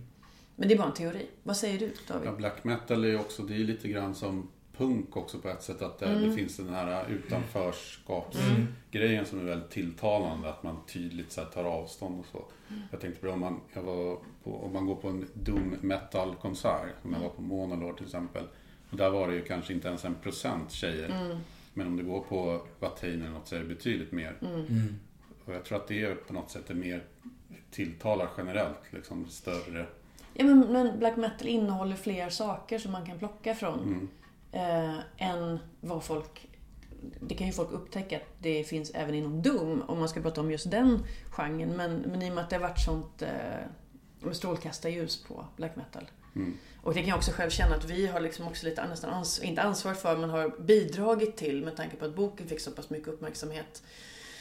Så att jag tror kanske också att den har, eller jag har fått höra det, det skulle jag inte riktigt våga påstå själv, men jag har fått höra att det ändå har ju också skjutsat på lite tror jag. Kanske öppenheten från andra människor än de som bara är hårdrockare från början. Mm. Ja. verkligen. Eller jag hoppas det, det vore kul i alla fall. För att jag menar, det är ändå musik jag älskar och det vore ju härligt om vi hade hjälpt till och Ja. öppna dörren för, för fler. Ja. Det tror jag absolut. Jag tror att böcker på det sättet verkligen kan öppna dörrar sådär. Att, Mm. att, det, att det inte blir lika stängt på något sätt. In, Att det blir en väg in i, i kulturer. Jo men det, det, det är samma sak där. Återigen, jag är liksom inget black metal-fan som så. Jag kommer aldrig in i det. Idag kan jag liksom lyssna på en del av det. Liksom, jag kan förstå grejen med det som så. Och, och aggressiviteten och, och, och allt det runt omkring. Ehm, men samtidigt är jag ju då också så är jag fascinerad av det och älskar att läsa om det. Och jag minns att jag läste eh, jag hade, jag hade pärmar samlade liksom innan nätet och allt det här. liksom, Samla klipp. Utklipp från Aftonbladet, mm. fan hans mormor, allt möjligt skit. Och jag kopierade grejer. Polaren köpte close-up. Eh, och eh, någon gång på 90-talet. Och så var det just, jag minns att det var, tror jag var två intervjuer med, om det var just Mayhem eller någonting sånt. Ja, Jag förstod, absolut, ja, jag förstod absolut inte musiken. Men när jag läste de intervjuerna så jag, jag sparade dem och kopierade dem för det var så fascinerande Ja. att läsa. Ja. För det var, handlade bara om, jag liksom, nu minns jag inte exakt vad det var, men det var jättemycket om Jo men det var liksom som man älskade diktatur och det liksom var Mm. ett enda långt lidande och allt det här. Det var jättefascinerande att läsa om. Han var Även en jag- ond man slash get. Ja, exakt. Men jag, samtidigt som jag inte liksom eh, absolut inte då förstod någonting av det. Polaren köpte Bursum och såna här grejer sen och eh, sådär. Men det, nej jag, jag, jag kunde inte greppa det. Var för på något vis för aggressivt. Mm. Eh, men, eh, nej, men fascinerande. Ja, då kommer vi ju in på Blod, eld, död och som du ju skrev tillsammans med Jon Jeffersen Klingberg. Jefferson Klingberg. Mm. Och den kom ut 2011. Elva. Just det. Mm. I slutet på oktober eller början på november. Och då hade ni hållit på väldigt länge. Sju år från första intervjun. Men då hade också Jon skrivit en annan bok, jag hade fått två barn. ehm, och vi hade båda jobbat heltid. Så att, eh, men det är också det, ska man göra ett, ett verk som håller, eller på något vis... Blod eller död kan man ju säga är en reportagebok där vi... Vi gör ju inga anspråk på att berätta den kompletta historien om svensk metal. Det är därför det står en svensk metalhistoria i underrubriken. Tyvärr på den engelska översättningen så gick inte de med på det Swedish, så det är the Swedish metal, vilket jag bara väntar typ, när kommer skiten för att det står det? Men förlaget vägrade skriva uh, Metal Story. Men, nej, men vår, vårt mål var ju att försöka visa men så här, varför utvecklades den här musikgenren Givetvis på fler ställen i, i, i världen samtidigt, men där ett av huvudställena var Sverige. Hur kom det sig? Vilka var de här ändå barnen som skapade den här musiken? Ehm, De, de här skivorna kom ut innan vissa av de stora banden hade förlorat oskulden. Och det är, ju, det är ju otroligt hur musik som har fått sånt... Jag menar, folk, om man ser till, pop- ser till populärkulturhistorien så är det ju givetvis jättemycket musik som är viktig som har skrivits av väldigt unga människor. Men också när den är så här våldsam. Varför drogs de här tonåringarna till mörkret, till våldet eller till de här uttrycken? Men som med Pelle Dead till exempel, alla myter som har gått kring honom. Jo, men han eh, andades på en död fågel för att känna lukten av död. Ja, men vem, vilken 19-åring kommer ens på den idén? Hur, han måste ju ha varit väldigt öppen konstnärligt för att ens kunna komma på den idén. Ja. Så det var det vi var intresserade av. Vilka är, hur, vilka är människorna som ligger bakom de, de i vårt tycke viktigaste banden? Sen är det inte alltid liksom att Shining till exempel, om, ett, om vi tar kapitlet om Suicide Metal. Shining är kanske inte ett av Sveriges genom tidernas viktigaste metalband. Men de är ett tecken, de är, de är givetvis ett viktigt band, men ett tecken på en utveckling av genren som ändå har påverkat väldigt mycket. Och, som där, och där vi tar upp andra aspekter av gen- genren som, såsom självskärningar och sånt. Att man alltid har ju alla nyhets... eh, I all nyhetsrapportering har det varit att ja, men det är bara tjejer som skär sig själv i hemlighet. Och man bara själv bara, men vänta lite här nu. Alltså alla fester man var på tidigt 90-tal. Jag har skurit in upp och nervända kors liksom på folk på fester där de inte har vågat skära själva. Jag känner mig så oskyldig. Jag, jag har aldrig skurit mig själv för jag har aldrig haft något, jag har inte det mörkret som jag har behövt. Jag har liksom aldrig, men jag ska ju andra. Alltså om någon ville bli skuren, jag bara så, "Uh, fan det är väl klart. Sådär. Och, och, och det tyckte vi var viktigt och intressant att, att belysa. Den delen av metalscenen, att man ändå experimenterar sådana saker, både rituellt och kanske för att döva grejer eller bara för att det typ är lite fränt. Ja, Ungefär så. för jag, jag, jag, jag har suttit och läst om en del kapitel så här nu. Mm. Ehm, och det blir lite samma, läser vissa grejer så blir det lite så här, jag då som, som är lärare börjar tänka på diagnoser och Mm. Ja. lite såna här grejer. Så Men att det, gud, det, jag tror att man... Jag tror så här. Att om man ska bana helt ny väg musikaliskt och tänka nytt. Det är ganska svårt att göra det i samhället idag. När alla sådana vägar Ja. stängs för en. Man ska kunna vara... Alltså man måste ju kunna stänga av. Ja. Många konstnärer och musiker genom tiderna skulle ju fått diagnoser. För att, och, och jag tycker det är solklart. Jag tänker inte nämna exempel, men Nej. det kan man ju se. Men tack gode gud för dem. För att annars hade vi inte haft den här. Nej. Och det är det läskiga nu med, givetvis vill man ju men hjälpa folk få en drägligare skolgång och få hjälp i livet. Men samtidigt, om alla ska medicineras, eller f- vad händer då med, med konst och kultur? ja, nej visst. Det är oerhört fascinerande frågeställning på Ja. vis. Eh, helt klart. Men samtidigt har ju många av, av de här människorna också mått otroligt dåligt på grund säkert till mångt och mycket av att de var udda. Ja. Och då, ja, men det, det är svårt men ni förstår vad jag menar. Det, det är Jo, men det, jag tror det talande för vår tid. Absolut, men det tror jag mycket för det pratar man väl mycket ändå just, just liksom inom det konstnärliga så här, att det, det, det skapar så mycket konst, vad det än kan vara, just genom någon form av lidande eller liksom något mörker som finns och, och som Mm. Eller också en och förmåga och- att stänga av att ha skygglappar Ja. mot vad alla andra gör och inte Ja. bry sig om vad någon tycker. Nej, Idag så känns det inte som, det, alltså det är svårt att bry sig om vad folk tycker med vårt hyper ändå sociala mediesamhälle där alla har åsikter om allt. Ja. Det är mycket svårare att gå sin egen väg idag Absolut. än vad det var då. oh, ja. Det är helt klart. Och det tror jag säkert kommer få konsekvenser för, för hur kulturen kommer att se ut de närmsta decennierna. Ja, det, det är absolut. Det är fascinerande Ja. samhälle idag. Men så det var, det var det vi ville göra med boken. Det var aldrig meningen att det skulle vara någon form av eh, grundläggande historia. Du vet, där man får alla... Det, det får man ju i Swedish Death Metal, Daniel Mm. Ekeroths bok. Så det, var ju per, det är ju det perfekta komplementet. Vi kompletterar ju varandra väldigt bra, de här Mm. böckerna. Ehm, Den är ju mer som ett uppslags... Ja men Ja, precis. Ja. men det finns ju en, en funktion med det också. Ja, Vår-. Man får ju inte reda på något sånt. Folk har ju klagat på, ja men ni skriver ju inte om musiken. Nej men det var inte heller riktigt det vi ville Nej. göra. Utan vi ville försöka förklara hur kommer det sig att det här föddes och fick fäste här och hur såg samhället ut då? Mm. Vad var det som ledde till? Ja men så vidare och så vidare. Så att vi gjorde väldigt många intervjuer under väldigt många år. så kan man säga. Ja, gud ja. Men det blev ju väldigt bra tycker jag och det, det fick väl också... Boken fick väl väldigt bra mottagande. Ja, nej, men alltså det, den fick fantastiskt mottagande. Så att, eh, jag, jag tror att den enda kritiken som, som kändes, för klart jag vet ju också var den har sina svagheter. Vilket jag inte tänker poängtera här. Men jag hade gärna haft, och det var också meningen att vi skulle haft eh, ett kapitel med typ In Flames, Dark Tranquil, alltså Göteborgsscenen, den som blev kommersiellt stor. Jag hade gärna följt med dem på sitt whiskydistilleri när de sitter och diskuterar sin nya... Och det var, det var också planerat att vi skulle göra det. Men av olika skäl så gick inte det och sen så var vi bara tvungna att få ut boken. Men det, saknar boken någonting så är det den biten, de lite större banden. Och sen också kan jag känna att det är vissa band vi har missat som borde ha nämnts på något sätt. Som jag kan ha ångest för. Nej, men jag tänker, nu har inte jag skrivit någon bok, men det, jag tänker också det måste ju vara just, just svårigheten att, att koka ner allting då och så mycket tänka vad ändå liksom vilka, vilka grejer ska man skippa och vad ska handla. Det måste vara ett sånt jäkla jobb.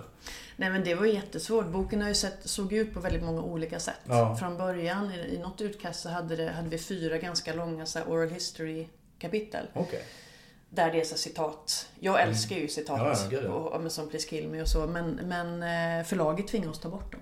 Och Jag tror både Jon och jag i hemlighet sörjer, sörjer det lite. Ja. Så mycket av, på släppfesten så gjorde vi ett ett, eh, ett fanzine som är överblivet med outtakes som Ah. heter Necrospya. som, eh, som vi gav till alla som, eh, som köpte boken på släppfesten. Okej. Och där hade vi bland annat några av de grejerna kvar. Så alltså olika ja, men, fantastiska citat. Ja, men, som Peter Stjärnvind är som till exempel ja, men, Flinta. är ju en citatspruta av rang. Ja. Som ni säkert vet. Oh ja. Och så vidare, massa du vet, man bara inte kunde få med i boken. Så kunde vi lägga in massa darlings i det fanzinet då. Men, Smart. eh, ja, Ja. Nej, men det, det, vi fick koka ner det helt enkelt. Och den är, ja, det är såklart. Nu blev det som det blev. Nu är det ingenting att tänka tillbaka. Men, Nej. Men idag kan jag också känna att, men fan vad bra det blev. Men det tog ett par år att känna så. Ja, nej jag tyckte också, jag läste den, jag, jag köpte den när den kom och läste den liksom snabbt. Ehm, och- mycket också kanske då just, just i och med att det är mycket av den musiken som jag inte direkt har varit ett fan av eller lyssnat på just black metal. Men, men det fascinerar ändå på något vis. Ehm, så att, eh, jag tyckte den var helt underbar. Det finns ju mycket saker att skriva om. Ja, Det är ju det. Det är ju, det är ju en musikgenre som har alltså ett helt ojämförbart ändå mycket drama. Om man ser till på en ganska kort tidsperiod. Mm. Och fördelen med boken, jag tror så här, jag tror att anledningen till att boken att, att det gick att göra den, det är att dels hade det gått nästan 20 år efter det som hände i mitten på 90-talet, början på 90-talet. Idag har ju Mayhem och de pratat om det här, men det var ju första gången de gjorde det. Ehm, att Mayhem och de pratade om eh, Pelle. Att Metallion pratade om att, han var med och plockade skallbitar och sånt. Och jag tror att det, kräv, det krävs ju en viss tid att kunna reflektera över vad man har gjort. Mm. Och ehm, jag tror att det var en stor... ehm, det var inte en nackdel att jag är tjej. Och det tror jag har att göra med att... Eller man kan säga så här. Jag, tror, jag hade två fördelar och det var att jag var tjej och att jag var, har varit med länge. Även om jag inte har varit aktiv på hela tiden. Det har jag absolut inte varit. Det var framförallt i början på 90-talet. Sen så ja, men kände jag, de- banden började liksom ändå åka ut och spela, gamla kompisarna. Jag började plugga på universitet, började plugga till journalist och flyttade till Stockholm. Så jag är ju verkligen inte true på det sättet i att jag har gått på spelningar, underground-spelningar i 20 år. Så är det verkligen inte, även om jag har haft visst koll. Men, men jag tror att att of, de allra flesta metal-journalister är män. Och många, det, det är inte lika många tjejer som är kvar i scenen i, i många år. Som det som, som män. Idag är det en annan sak. Mm. Men så jag tror att det, ehm, det hjälpte till att det kanske på något fånigt fördomsfullt sätt att det är lättare att diskutera bristande empati och vem man var som tonåring med en kvinna kanske som man inte kanske... Ja, men det, det Ja. var verkligen det jag tog med mig från Ja. det. Så att jag och Jon delade, vi gjorde mycket tillsammans. Men jag gjorde i stort sett all black metal. Okej. För att Jon märkte, och även jag märkte, att folk förhöll sig helt annorlunda till mig. Än Okej. till en annan man. Ah. Det var väldigt tydligt. Med vissa band. Ja. Och nu kommer den ut, eller december va, släpptes den? Den kom den, Ja, jag tror den 4 november Fjärde i november. USA. Ja. Och eh, det är ju på mitt drömförlag. Det är på Feral House som är ett av USAs största subkulturella Mm. förlag. Som bland annat går ut Lords of Chaos som i och för sig är en tvivelaktig, tvivelaktig merit i det här sammanhanget för många. Men för mig, jag har jättemånga Feral House-böcker. De har gett ut jättemycket böcker om okkultism, om, om en subkulturer av alla möjliga olika sorters våld. Allting som är lite under ja, men, Mm. subkulturellt på olika sätt.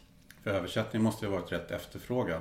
Just. Den har varit jätteefterfrågad men, men den här Blod eller död kom ut på Alfabeta som i huvudsak är ett barnboksförlag. Man har ju ändå varit labelmate med Mumin. Det är inte så många som kanske skryter om det. Det är du och jag David. Det är Noise Book. och Fredrik Strage. Och Fredrik Strage, vi är labelmates med Såna Mumin. härliga kontraster med Mumin och Blod Ja, men den agenten ehm, kunde ju inte sälja, givetvis, en hårdrocksbok utomlands. Så att den är ju inte översatt någonstans. Utom i Polen. På alla de här åren. Och det var för att ett polskt förlag kontaktade mig. Ja, jag såg den polska... Ja, Kagra heter det förlaget som har gett ut ett jättestort förlag. Eller jag vet inte om förlaget är stort, men de har stor, jättestor utgivning av alla bra Mm. metalböcker. En Nej. rolig grej bara, jag bara la märke till det att när de har Jag tror att när de har gjort omslaget så har de inte haft det typsnittet i datorn. Nej, nej, det har de ju absolut. Jättekonstigt typsnitt. annat, Ja, nej, men den, det, det har de gjort om helt själva. nej, men det, ser, ja. det, är- det är ju ett helt annat typsnitt. Men jag shoppade runt boken lite. Bland annat till Basilian Points. Ehm, men de sa nej direkt. Ehm, det var en svensk kille som jobbade där förut. Och han sa nej till boken för att vi benchmarkade Watain för mycket. Han bara, Watain är inte, det är ingen i USA är intresserad av Watain. Och ni skriver för mycket om Watain. Jag bara, va? Det gör vi ju inte. Eller vad menar du? Vad... Nej, Det är väl ett kapitel Ja, egentligen. det är ett Ja. kapitel, men sen är väl Erik kanske citerad i något annat kapitel Ja, ja. för att han har jävligt intressanta synvinklar och är väl jävligt påläst om olika saker. Men, nej, det var, men då blev jag, och jag tror jag har skickat något annat förlag och sen kände jag att jag orkar inte göra det här. Jag, jag kan inte dra den här grejen själv. Sen träffade jag på, det finns en ockultist och eh, författare eh, och musiker som heter Carl Abrahamsson. Känner inte till honom. Han har ett förlag som kallas Trap Art Books. Han gör musik med Genesis Peorage. Han, han var med och skrev i Flashback-tidningen för länge sedan. Han är en sån subkulturell, Ja. grym person. Han, jag träffade honom på en bio. Och han bara, men har du inte hört av dig till Adam på Fearlhouse? Jag bara, nej men alltså nu har det gått så många år, de har gett ut fler black metal-böcker. Nej, för jag bara tänkte typ, ja men tiden har sprungit ifrån Mm. boken, det är helt irrelevant. Och så visste jag att Lords of Chaos-filmen skulle komma förr eller senare. Mm. Och han hör av sig till Adam Parfrey, som då legendaren som, är, som har startat Fearlhouse. Och bara får svar med vändande post. Ja, men jag vill ge ut den här. Alltså jag trodde jag skulle svimma av lycka. Sen tog det väldigt många år tills boken kom. Och Adam ju, han ju dö. Alltså han dog helt oväntat i maj förra året. Så jag tänkte också bara, herregud, när han dog, jag bara, men, hö, nu när vi har fått kontrakt med Feral House, nu kommer det här gå i stöpet för att han har dött. Men hans syster har tagit över förlaget. Så det är jättesynd att inte han fick se boken färdig, men... Eh, men så det, det är ett väldigt härligt förlag. Så, att, så den kom ut. Den har blivit lite omskriven, inte så mycket ännu. Eh, För det kommer ju liksom mitt i jul och allt sånt där. Men de får recensioner från ganska små typ metalbloggar har varit, att, har varit goda. Ehm, Men det vore roligt att se ifall det är någon större tidning som kommer uppmärksamma den eller så. Jag hoppas Ja. det. Det vore kul. Men samtidigt känner jag också, det, min rädsla har ju varit att marknaden är mättad på den här sort, på böcker om den här tidsperioden. Och sen så nu, kom, nu kommer ju inte Lords of Chaos-filmen förrän i februari på allmän... Alltså i USA kommer den inte på bio förrän dess. Vilket jag tyckte i hemlighet var lite skönt. Ehm, Men just, just för överetableringen. Men det de säger på förlaget är att de bara, men sånt är bara positivt. Att folk får upp intresset och vill veta mer. Så att jag hoppas på att boken blir lite omskriven. Ehm, Eller i och för sig, det är egentligen ingen som behöver skriva något för att Scott Carlson har lagt upp boken på sin Instagram och säger att den är great. Det räcker. Scott Carlson i Repulsion. Och då kände jag att yes! Behöver, vem behöver Rolling Stone? Vi har Scott Carlson. Nej, men jag, blev, jag blir så otroligt glad för varje sån liten grej. Och det är ju många som tydligen har hört talas om den, att det finns en bok på svenska. För vi har ju sista intervjun med Jon Nödtveit. Vi har det här Pelle Dead-kapitlet som ändå berättar hela hans historia för första gången. Vi har liksom Bathory. Ja men allt. Vi har ju ändå en del exklusiva grejer. Absolut. Och Och Gal inte minst. Gal eh, Gorgoroth pratar om sin homosexualitet i förhållande till och är fruktansvärt rolig på många sätt. Och den är ju, egentligen gör ju inte så mycket att det har tagit tid, för det här är ju på något sätt tidlöst. Det är ju historia liksom. Ja, nej men vi har gjort några förändringar i boken. En tomt kapitlet behövde ju uppdateras. Så där har vi, men, men vi fick till slut ingen intervju med Alex ändå. han, är, han gör ju inte så mycket intervjuer. Eh, han var väldigt på länge och gör det, men, men, så vi pratade med Uffe och LG istället och kompletterade det, skrev om. Sen har vi gjort lite uppdateringar, uppdaterande fotnötter. Okej. Till exempel om det har kommit fler, alltså för att många är ju historiska som Morbid-kapitlet och Bathory, där behöver man inte uppdatera förutom att vi skrev att Boss hade dött, Gortons pappa. Men i Watain till exempel, där fick man skriva att det har kommit de här två skivorna, med Shining, de här två skivorna och i musik och politik-kapitlet som ju tar upp kopplingar med nazism och där vi har skrivit, där, där uppdaterar vi ju med Marduk, Tåke och Watain, Heilningen. Ah, okej. Eh, Nej men bara som i en, en fotnot, Jo, jo, att det här har hänt. Ja. För det är ju grejer, vi pratar ju med Mogge i Marduk. Vi tar ju upp Take-exemplet Ja. för det är ju så pass gammalt. Ja. Ehm, och så skriver vi, ja men exakt, ja men det här hände. De skrev det här på Facebook. de tog ner det efter fyra Mm. timmar för folk blev så irriterade. Mm. Han tycks vara ute ur bandet. Ja, men så här, för, att, för att det är ju direkt kopplat till vad vi skriver om. Och då skulle det kännas väldigt daterat om vi inte hade uppmärksammat det. Mm. Men tanken var att det skulle bli ett helt extra kapitel Mm. Okej. om Ghost. Ah. Och jag var på turné med dem eh, precis veckorna, alltså när de inte pratade med varandra. Och Okej. ingen visste om det. Ja, det blir intressant läsning. Mm, det hade det varit om, eh, om folk hade varit samarbetsvilliga. Mm. Men vi får väl se om det kan, vad man kan göra med det någon gång i framtiden. Men det är ju otroligt intressant material. Och på tal om en tom så är det ju Orvar Säfström som har översatt den. Precis. Ja. Och det är jag också väldigt glad för, för att han kunde se eh, han kunde lä- lägga till olika saker, men här borde du nämna det här, här. Så det är också lite små faktasaker, kanske någon bisats som är tillagd här och var. Något faktafel som jag hade missat, som alla har missat, rättade han. Så det var extremt skönt att det var Orvar, som jag dessutom har känt sedan jag var, vi var 16, som gjorde det. Som alltså var sångare i en tund under en period. Ja. På Crawl-EPn. Och framförallt sångare i Nirvana 2002. Just och, eh, nej men, och sen, Orvar är ju superbra på engelska för han har ju bott utomlands. Och, eh, men för säkerhets skull så eh, i boken gjorde den sista en genomläsning av Nathan Larsson som är gift med Nina Persson i Cardigans. Han är musiker och gör mycket filmmusik. Han har läst det, skrivit igenom hela översättningen. För att han, gratis, för att han ville göra det. Okej. Han är ju författaren, har också gett ut Ja. tre romaner Ja. Och är världens grymmaste människa. För att han tyckte det var så himla kul att älska Feral House och bara tyckte det var så kul att boken skulle komma. Och för att han är typ världens grymmaste person. så att både Orvar och Nathan, det skulle jag säga att... För, I och med att jag är en språkperson och dessutom är väldigt bra på engelska själv Mm. eftersom jag har bott utomlands länge. Så skulle det smärta mig något så oerhört om det var en dålig Exakt, översättning. ja. För jag vet att de inte nödvändigtvis redaktörer jättemycket på Feral House. Men det är en riktigt bra översättning Ja. och det känns så otroligt tillfredsställande. Nu när den väl är ute. bara. Oj! Kom, Jag bara, kom trumman. sorry.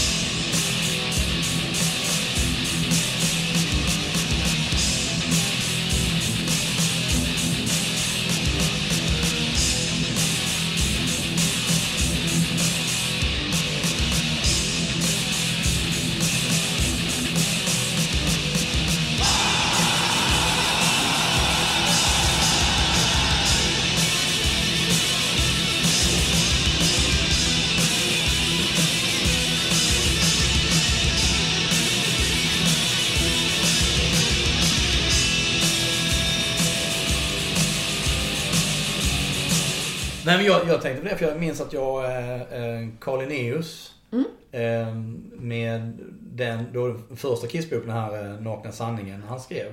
Så vet vi pratade om det också. Jag tänker liksom, för Kiss är ju också då sådana här band som Alltså det, det borde funka att, att få den boken översatt och, och eh, ge ut på engelska också. Eh, så den, och den är fantastiskt bra. Men jag minns att jag snackade med honom om det också. Att han sa att det var, det var liksom så jäkla mycket strul kring det. Och att, att eh, komma dit och, och, och såna här grejer. Att, eh, Och översättning, att, att få någon att översätta en bok är jättedyrt. ja, jag Alltså hade det varit en, en, en certifierad riktig översättare, Mm. en sån här bok, det är 100-150 000. Ja.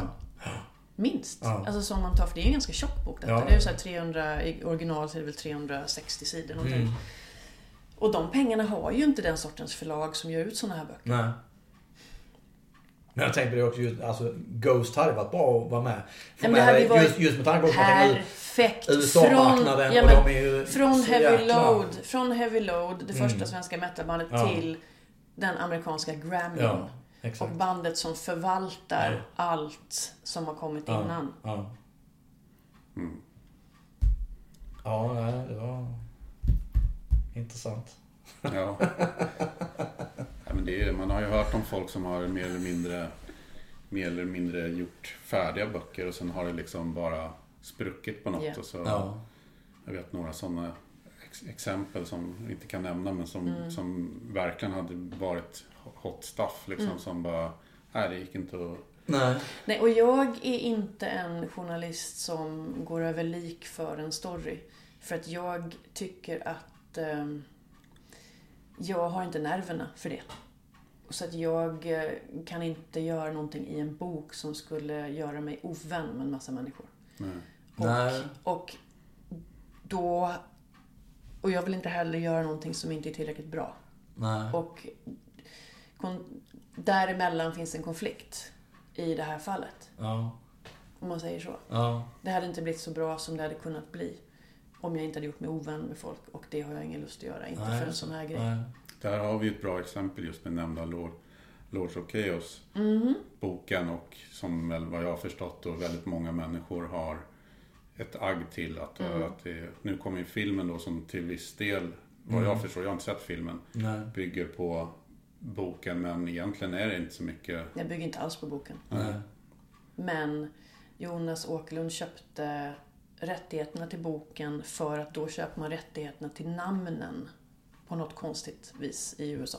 Okej. Så det är så det hänger ihop, men, men den, har liksom, den bygger inte på boken överhuvudtaget. Men den är ju den klassen, det är ju storyn bara om, det är Mayhem. Ja, exakt. Storyn, Ja. ja.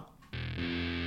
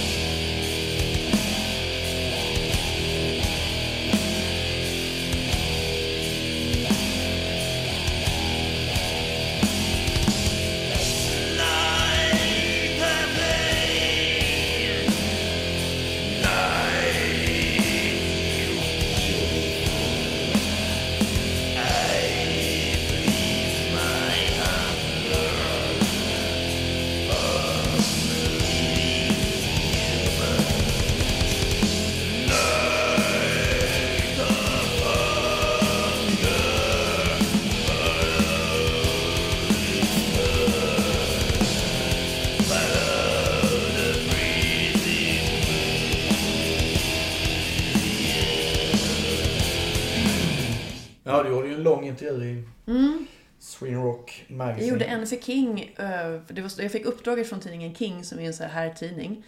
Eh, Men då ville de inte att jag skulle prata så mycket om Lords of Chaos. De ville, mest, de ville dels lite Lords of Chaos men också prata lite om hans livsstil och Ja. yrke och kläder och sånt där. Vilket också var skitkul. Eh, Och sen så ringde Martin Karlsson.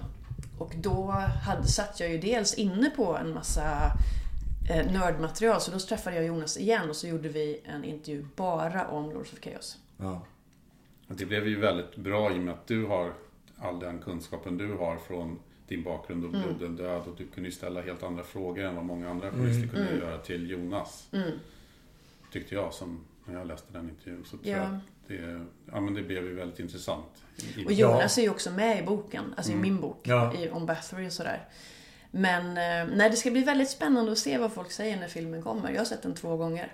Okej. Första ja. gången så satt jag bara och tittade efter fel. Och det säger han att alla han har visat den för gör. Okej. Man sitter och, du vet jag bara satt där. Varför kommer Pelle Dead med tåg till Norge när jag vet att han kommer flyg? Ja. Okej, nu, nu, här, nu sitter hela Mayhem i bilen när de öppnar demon från Morbid. Jag vet att det bara var Jörn och han var ensam. Du, Pelles rum är jättestort i filmen, det var jättelitet i verkligheten. Du vet sådana här fåniga saker som inte spelar någon, som inte spelar någon stor roll. Nej. Men där jag som journalist, när jag kan storyn så fruktansvärt väl, bara fastnade på helt. Och satt och funderade, varför gör han så här? Varför gör han så här? Så att när jag hade sett den första gången så hade jag ingen aning om vad jag tyckte. Det var givetvis folk frågade, bara, hur är den då? Hur är den då? Jag, jag kan inte svara, jag vet inte. Och sen såg jag den på nytt. Ehm, och då kunde jag se den mer som film. Ehm, men det, det var två helt olika upplevelser, kan jag säga. Men det var ganska intressant för att just, man tänker nu, apropå film, så Queen-filmen som Har du inte jag sett den fick, nu? nej, inte jag heller, men den, den fick lite Golden Globes och så. här. Ehm, där, eh, på Facebook har jag en gammal fotograf som heter Robert Ellis. Som, ehm, han jobbade jättemycket med AC/DC och, med, och alla andra band. Men just mycket med Queen också under liksom, eh, de där stora åren. Och han skrev något inlägg att han hade varit och sett filmen. Och det var just detta han berättade att eh, under halva filmen så satt han bara och retade sig på och tänkte att ah, fast så där gick det inte till. Och han gjorde inte det. Och det där, nej det stämmer inte. Men sen sa han, men sen så liksom kom han in i något annat tänkande och resten av filmen sen så såg han det bara som Ja men som någon musikfilm och liknande och då uppskattade han helt plötsligt på ett helt annat Ja, men det var sätt. samma Man var inne i. Mm. samma, samma tänk. Det var helt samma för mig. Att först så tittade jag på det som, ett, som en black metal Ja. bibliotekarie. Nästa gång kollade jag på den bara som en vanlig person, inte ens som en hårdrocksintresserad. Nej. Och då var det en helt annan film. Ja. Så jag tror verkligen att den kan hitta en publik som är större än hårdrocksvärlden. Mm. Det tror jag absolut. Ehm, sen tror jag nog att många hårdrockare kommer ha problem med den och många kommer tycka att den är rolig. Den är väldigt rolig. Okej. Det är en Ja. svart komedi. Ja. Och det hade jag svårt för första gången. Men andra gången när jag var beredd på det, då, då kunde jag se den på ett helt annat sätt. Och tyckte att den var mycket bättre än första Mm. gången jag såg den. För att det handlar också om mycket förväntningar. Man har gått omkring bara, vad fan är det här? Gått omkring och knorrat som man gör. Men ja, nej, men det ska bli, med det sagt ska det bli väldigt spännande att se hur den blir emottagen. Ja. Men det är väl också uttalat att det inte är helt eh, dokumentärt. Alltså att det är vissa grejer som, Mm. som inte någon har ens berättat utan som bara är i, i filmen. Men man kan säga så här utan att spoila någonting. Jonas gör ju en tolkning Mm. av en av huvudkaraktärerna som jag inte tror att alla skriver under på. Som inte kanske jag heller skriver under på eller tror stämmer. Men det är ju hans tolkning. Ja. Och, eh, och, och, och det får man ju köpa när man ser filmen. Men det är ju svårt att släppa Ja. ändå. Men det är intressant för att, för att det, det, det, sätter ju väldigt, det ställer ju många ändå saker på sin spets i ens egen relation till den här scenen. Det sätter ju myror i huvudet också lite grann på, på tittarna i och med att vad jag har förstått så har man ju varit extremt noggrann med detaljer och Mm. med tröjtrycken och jag vet inte om det var i din artikel som det stod det här med att tröjorna såg ju, såg ju liksom... Mm. De var ju ny- nya ja, ut. Ja. ja, men det pratar vi en del om att, att bara så här, ja, vi måste ha de här, nej men just det, de är ju slitna, vi kan ju inte ha en sliten, vi kan inte ha en har sliten Morbid Angel-tröja De har liksom. ju precis köpt den Ja liksom. men precis. Men, men, men rent estetiskt så är den jättefin. Det är några jeans som är lite väl tajta tycker jag, på ett snyggt sätt. Men annars är ju alla kläder ganska fula. Och, eh, som det var då. Och folk såg inte så metal ut på den tiden. Nej. Nej, det Så, ska... nej. Nej. nej, jag ser fram emot den. Det ska bli jäkligt intressant att... Ja, det ska bli spännande att se när den kommer. För vad jag har förstått det så är det mycket distributionsproblem. Okej. Det får- det är fortfarande inget satt datum för Sverige. Nej, Jag vet att de har en distributör, men inte mer än så. Den har visats på lite filmfestivaler Mm. och sånt där. Och den hade premiär på Stockholms filmfest. Den visades väl tre eller fyra gånger. Det blev in, eh, extra insatta föreställningar nu på Stockholms filmfestival. Men det är ju inte så stora biografer så, så att jag tror inte det är så många som har, har sett den ändå. Jag känner nästan ingen som har sett den. Nej. Kommer Jag tänkte på en grej bara. Vem- vem- Vilken var liksom första hårdrocksintervju du gjorde? Oh, du, det, det kan jag berätta. Det är en... när jag gick på... Jag började journalisthögskolan när jag var 20 år. Lite väl ungt kan jag tycka idag. För att jag hade ingen livserfarenhet överhuvudtaget. Jag var yngst i klassen. Ehm, och började under tiden på journalisthögskolan skriva i tidningen Groove som fanns förut. Men tidningen Groove 1995 var en tvåfärgstidning i rött och svart på tidningspapper i någon form av tabloidformat. Väldigt fult formgiven. Och jag började skriva, man fick ju inte pengar eller så, men jag började skriva åt dem. Jag började recensera skivor. Och den första intervjun jag fick göra åt dem, som var bland de första musikintervjuerna jag gjorde, var en intervju med Carmine Appice. Trummisen Carmine Appice. Från ett band som jag... Han har ju varit med i massa band, men anledningen till att jag ville träffa honom var att eh, han spelade eh, trummor i ett band som heter Blue Murder. Just det. John Sykes. Ja. Fruktansvärt bra band tyckte jag då. Kanske inte nödvändigtvis har hållit jättebra, men jag, jag tyckte det var jättebra när, när de kom. Och Carmine Appice har ju, han är ju dessutom bror till Vinnie Vinnie, Appice. Som också har spelat i jättemånga band. Men eh, det var någon form av musikmässa i Göteborg. Och han gick, kom dit och hade en drumklinik. Eh, så att jag gick på drumkliniken och så intervjuade jag eh, Carmine Appice. Och fick också prata om Vanilla Fudge. Som Ah. jag tror var hans första band. Ja. Ett väldigt tidigt band i alla fall. Lirade med Led Zeppelin och... Ja, och de hade, det är de som har, har gjort originallåten you, you Keep Me Hanging On. Exakt. Som sen Kim Wilde väl gjorde. Ja. Um, gjorde populär. Och deras version är ju en fruktansvärt bra låt. Så här, jättelång. Eh, så det var min första hårdrocksintervju. Coolt. Men sen så började jag jobba tidigt på... ehm, jag hade en jävla flax. Mitt första jobb efter skolan var på Halland, eh, Jag hade praktik på Hallands Nyheter i Falkenberg. Och då gjorde jag, då gjorde jag en massa intervjuer med alla lokala hårdrocksband. Något, ja, men ab- kommer du ihåg A Blaze My Sorrow? Death metal-band från Falkenberg. De intervjuade jag. Okej. Och sen också något black metal-band som var oerhört seriösa. Som hade gjort en demo som hette Drench the Portal in Blood. Nej, Drain the Portal in Blood. De menade att skriva Drench the Portal, men nej, dränera portalen i blod. Och de var så otroligt oavspända. Det var helt bisarrt. Men sen så var jag på Nynäshamns-Posten eh, i ett år. Eh, och då var det inte heller så mycket hårdrocksintervjuer där. Även, fast jag tror att jag intervjuade Unpure. Okej. Krille Nilssons band Ampure från Nynäs, från Nynäs. Men sen började jag på DN. Jag fick in en provmånad på DN. Ehm, och då, under den provmånaden, så fick jag intervjua Paul Stanley Oh! på telefon. Och det ska jag säga er var en fruktansvärd upplevelse. Okej. Det var på den andra återföreningsturnén. Detta måste varit 98 eller 99. Nej, det måste varit 98. För första var 96. Och jag tror andra svängen var 98. Ja, jag ska jag. låta det vara osagt. Någon kommer ju mejla nu och säga att jag har fel. Nej men det var då, det, det var ju efter att de hade släppt Psycho eh, Circus. Psycho Circus. och- Exakt, exakt. Ehm, och det som händer är att han börjar fråga mig om mina bröst. Han börjar säga We love the Swedish girls. Och du vet, bara höll på på det där sättet som man har vetat att Kiss gör men liksom inte tänkt skulle drabba en själv riktigt. Och detta skriver jag ut i texten.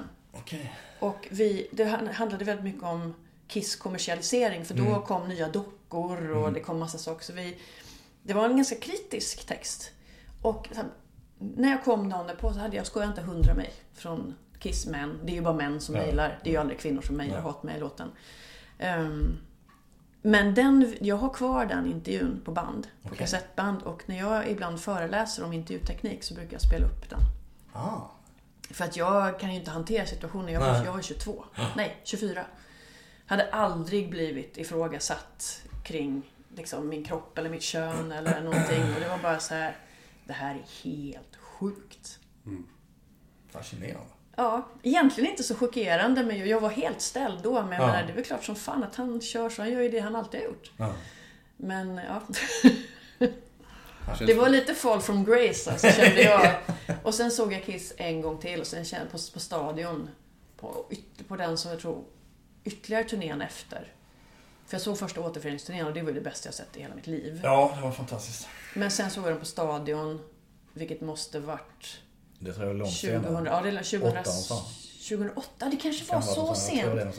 Och då kände där, där, nu tycker jag aldrig mer se dem. Nej, gud nej. Och åker jag till Sweden Rock tänker jag fan inte gå och se dem ens Nej, där. det är- Paul För att-. Så att det... Nej men alltså det var så slappt och det var så slött Mm. och jag är inte intresserad av Tommy Thayer och Eric Alltså jag tycker det är helgerån att de har samma smink. Alltså, Mm. it's personal.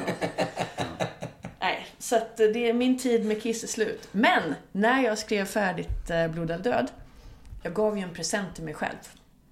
Och det var att jag gick in på Ebay och köpte originaldockorna Oh, från 70-talet. Migo-dolls. Migo-dockorna. Snyggt. Ja, Så det de har jag original, utan lådor i och Ja, för ja, sig. ja. Ja, De var dyra nog ändå. Men ja, då ja. köpte de kostade väl typ 4000. Jag tror jag, jag, tror jag fyndade 1000 spänn styck. Typ. Ja, ja. Vilket, och de är kompletta. Snyggt. Så det... Så Snyggt. långt har jag inte släppt Snyggt. det ännu. Snyggt. Snyggt. Ja, kul. Jag kom på det med, just med Carmine, för jag, jag har intervjuat honom några gånger också, Mm. även, hans brorsa Vinny. Det roliga är att de uttalar sitt efternamn olika. Är det Appease Ja. eller? Eh, Jag tror, om inte Carmine säger Appease och Vinny säger Appis. Appease, jaha. För jag, jag, jag har för mig att jag pratade med Carmen om det liksom. Jag undrar så, hur fasen uttalar man ett Ja. efternamn? Då sa han det också. Ja, men jag säger så här och jag tror brorsan säger så här. Ja. Ja. Han var väldigt väldigt trevlig. annorlunda. Här, båda jag är jättetrevliga. Carmen är jättetrevlig. Ja, men det var, det var en, en härlig första intervju Ja, i den världen för att han ja. var väldigt, väldigt eh, men generös. Och Ja. alla är ju inte det, men Nej. oftast inom hårdrocksvärlden är ju i stort sett alla det. Faktiskt. Faktiskt. Ja, men ska man börja någonstans ska man börja med att intervjua en hårdrockare. Ja, det Faktiskt. ligger nog lite det. det, det Ja men det finns, ja, men jag, en av mina första intervjuer på Hallands Nyheter var med Whale.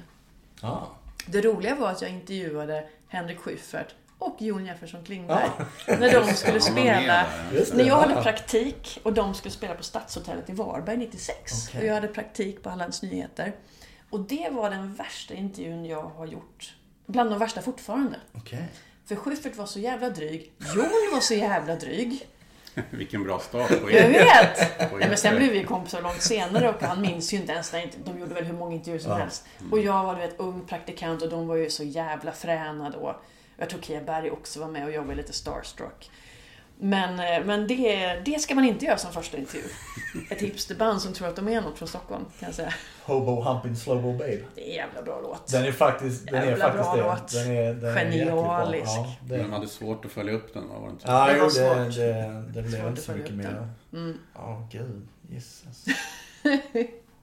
ja, men det var... Uh, Kiss-intervjun var intressant. Mhm. Men jag, jag, jag läste någonstans att du har en del projekt som du har, kanske har svårt att avslöja någonting om. Mm. Finns det Var något? läste du det någonstans? Jag vet inte vad det var. Men, eh, Ja, men finns det någonting projekt, du kan ja, säga? men ett projekt som jag inte riktigt kan prata om ännu. Ehm, jag försöker tänka ut om det finns någonting. Nej, inte riktigt. Inget som är liksom så pass... eh, inget som... Nej, nej, jag kan nog fan inte det. Men på torsdag så är det säsongspremiär för Kulturveckan. Ett entimmes eh, kulturpratprogram på SVT som nästan ingen har sett, för det går på så konstiga tider. Men nu börjar vi igen och det är jag som är programledare och min sidekick är i år Jessica Gedin, vilket kommer bli jävligt härligt. Kul. Så det kan alla kolla på. ja, givetvis. Självfallet. Det kan alla kolla sig. på. Ja. Det är det enda jag kan säga. Men jag kan säga så här att jag håller på med ett liknande projekt som Blod eller död. Men Okej. om någonting annat. Ja, Vilket också har att göra med att jag inte lyssnar på så mycket hårdrock sista året. okej. Så kan man säga. Men då kan vi säga att vi, vi återkommer då. Ja, men det kan du göra. Ja, När du kan berätta. det kan du göra. Så gärna. Ja, det blir perfekt ju. Ja, det blir helt suveränt. Absolut. Ja. Har, har du något mer på din lista där? Nej, jag tror faktiskt vi har lyckats eh, eh, täcka det Tack. mesta. Det här kan nog bli två program. Ja, det kan det bli. Det, det har nog rusat iväg tiden här nu känner jag. Men avslutningsvis så kan vi ju rekommendera alla som, eh, om de av någon anledning har missat Blod eller död. Mm. Och vill man hellre läsa den på engelska så kan man också göra det nu. Blood, Fire, Death. Och den finns att beställa på Bokus Adlibris också faktiskt. Så den går att få tag på här. Ja, okej. Den Ja. engelska om man Ja. skulle vilja. Mm. Ja, nej men det är Och där är absolut. ju också lite eh, uppdaterat. Om man har läst den svenska så finns det anledning. Då. Ja. Kanske, alltså, nu vill jag ändå säga att det finns nog kanske inte anledning att köpa en helt ny bok. Så omfattande är inte uppdateringarna om vi ska vara helt Ja, ärliga. man får sno den. Ja, man kan bläddra i den. Eller mejla mig och fråga den. vad är det du skriver om det är det nya? Ja, men det är de här, den här A4-sidan Ja. ungefär. Men det kan ju vara ett tag sedan man läste den. Man kanske har lånat ut den eller tappat bort den. Absolut, det fin- Nej, finns men alltid... vi, jag och Jon faktiskt, om jag ska säga någonting så har jag och Jon pratat om att, för, den, för boken, alltså själva originalupplagan är ju slut i Sverige sedan länge. Det finns bara en jätteful liten pocketutgåva med jätteliten text. Ehm, så vi har några tankar på att eh, göra någonting när det är tio år. Ja, Och att då bygga ut boken på riktigt. det var kanon. Men det är ju många, nej, nej det är ju inte så många, det är ju bara två år kvar till 2021. Första gången. 2021 känns ju så otroligt Tiden långt går bort. snabbt nu så att det är... Men sätta igång. 2019 vet ni ju, det är ju Blade Runner-året. Ja, är det okej?